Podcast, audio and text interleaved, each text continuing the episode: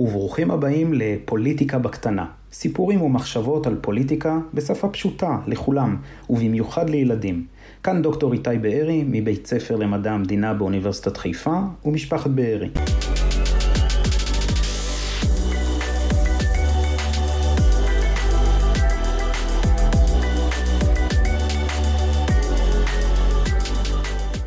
פרק רביעי מה הקשר בין ילדים שחיים בסרט, דמוקרטיה ודיקטטורה? במשפחה שלנו אוהבים לצפות בסרטים ביחד, אבל כל אחד אוהב סרט אחר. אני אוהבת סרטי דיסני. אני אוהב סרטי פעולה.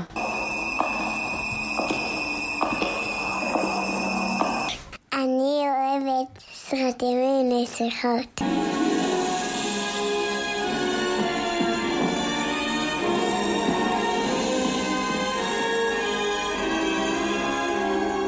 כמעט תמיד כשאנחנו רוצים לראות סרט ביחד, מתחיל הבלאגן. כל אחד רוצה שנראה את הסרט שלו. היום למשל, אנחנו צריכים לבחור בין שני סרטים, מואנה ווונדר מומן. מה עושים כשכל אחד רוצה לראות סרט אחר? איך מחליטים? יש לי רעיון.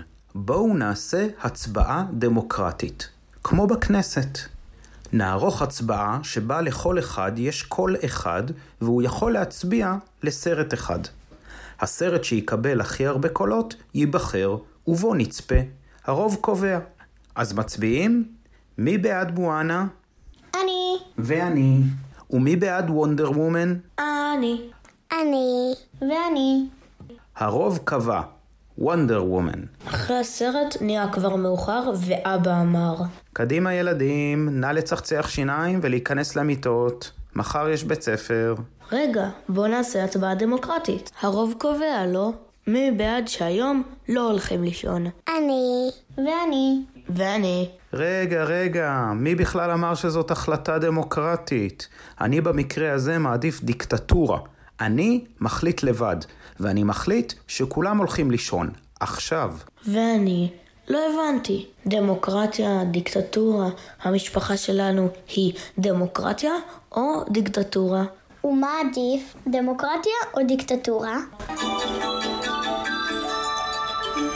אז בואו נעשה סדר. בואו נבין מה זה דמוקרטיה, והאם היא עדיפה על פני דיקטטורה. דמוקרטיה היא שיטת ממשל שבה לאזרחים יש יכולת וזכות להשפיע על ההחלטות והעניינים הציבוריים באופן חוקי ומסודר. מאיפה הגיע כל הרעיון הזה של דמוקרטיה?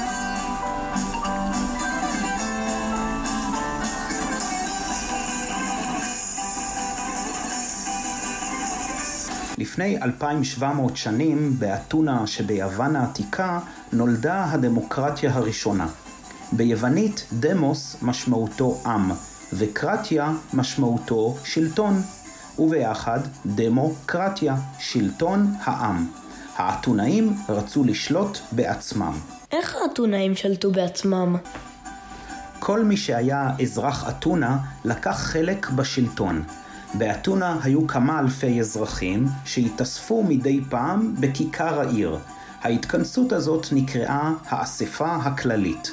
באספה הכללית כל אזרח שרצה היה יכול לשאת נאום ולנסות לשכנע את האזרחים האחרים.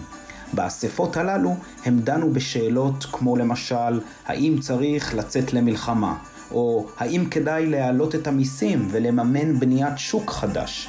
בסופו של דבר נערכה הצבעה, כמו אצלנו בסלון לגבי הסרט המועדף, והרוב קבע. אם הייתי חיה באתונה, גם אני הייתי מחליטה אם לצאת למלחמה? לא, לצערי לא. זו לא הייתה דמוקרטיה כמו היום. נשים ועבדים לא נחשבו כאזרחי אתונה. רק גברים בני 20 ומעלה, שההורים שלהם היו אזרחי אתונה, השתתפו באספה הכללית.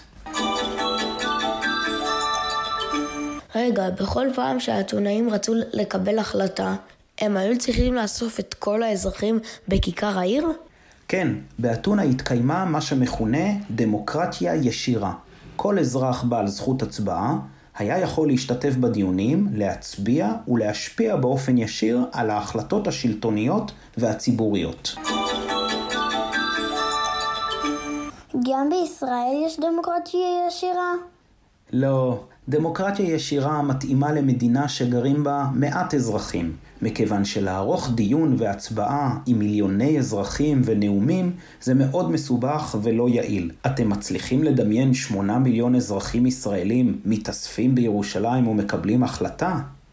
בנוסף, אחד החסרונות הבולטים של דמוקרטיה ישירה הוא שלעיתים רבות לאזרחים חסר את הידע והמומחיות שדרושים לקבלת החלטות נכונות. למשל, למשל, לציבור בישראל יהיה קשה מאוד להכריע האם כדאי להצטייד השנה במערכת נוספת של כיפת ברזל או הליקופטר משוכלל.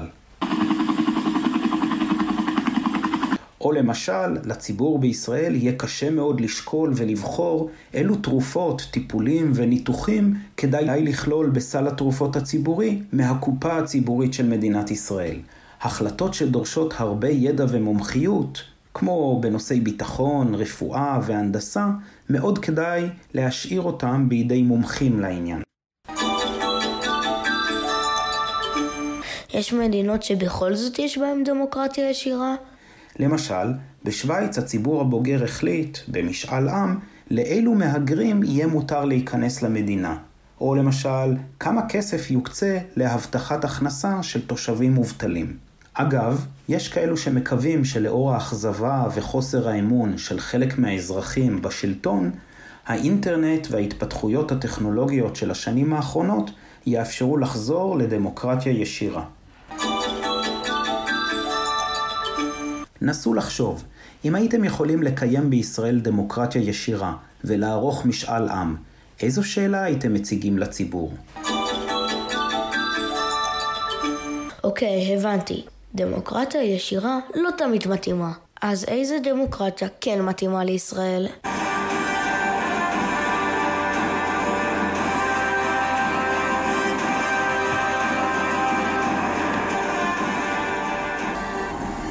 בדומה למדינות מערביות רבות, גם בישראל אין דמוקרטיה ישירה, אלא דמוקרטיה ייצוגית. כלומר, דמוקרטיה של נציגים. הדמוקרטיה הייצוגית הראשונה התפתחה לפני 2500 שנים ברומא העתיקה. בדמוקרטיה ייצוגית, כל ארבע שנים הציבור בוחר בקלפיות את המפלגות, כלומר את הנציגים שלו, בפרלמנט, בכנסת. במהלך הכהונה, נבחרי הציבור מקבלים את ההחלטות בענייני השלטון. כלומר, הציבור לא צריך להתכנס בכיכר העיר, מכיוון שהנציגים שנבחרו ואנשי מקצוע מומחים עושים זאת במקומם.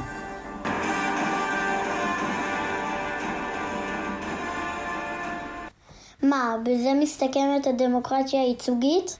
פתק בקלפי פעם בארבע שנים? לא, לא רק בחירות. במקביל לבחירות אפשר לקיים דמוקרטיה השתתפותית. כלומר, אפשר גם לנסות להשפיע על נבחרי הציבור, על מקבלי ההחלטות ועל מעצבי המדיניות. קוראים לזה השתתפות פוליטית. אולי נפרט על זה מעט יותר בפעם אחרת. מה שחשוב לזכור, שבמדינות דמוקרטיות היום, המשמעות של דמוקרטיה היא הרבה מעבר להצבעה בבחירות ובחירה של נציגים. ההיגיון המרכזי של דמוקרטיה כיום הוא שילוב של שלטון הרוב מצד אחד וזכויות לכולם, גם למיעוטים, מן הצד השני. הבנתי, שלטון הרוב וזכויות לכולם. אבל רגע, כשאמרת שאתה מחליט לבד שהולכים לישון, זאת הייתה דיקטטורה? במדינות שאין בהן שלטון דמוקרטי, במקרים רבים סוג השלטון הוא דיקטטורה. בדיקטטורה שולט הדיקטטור, או קבוצה קטנה מאוד של דיקטטורים, והדיקטטור הוא מעין שליט כל יכול. הדיקטטור, השליט, שולט גם במערכת המשפט, גם ברשות המחוקקת וגם ברשות המבצעת, וכמובן בצבא.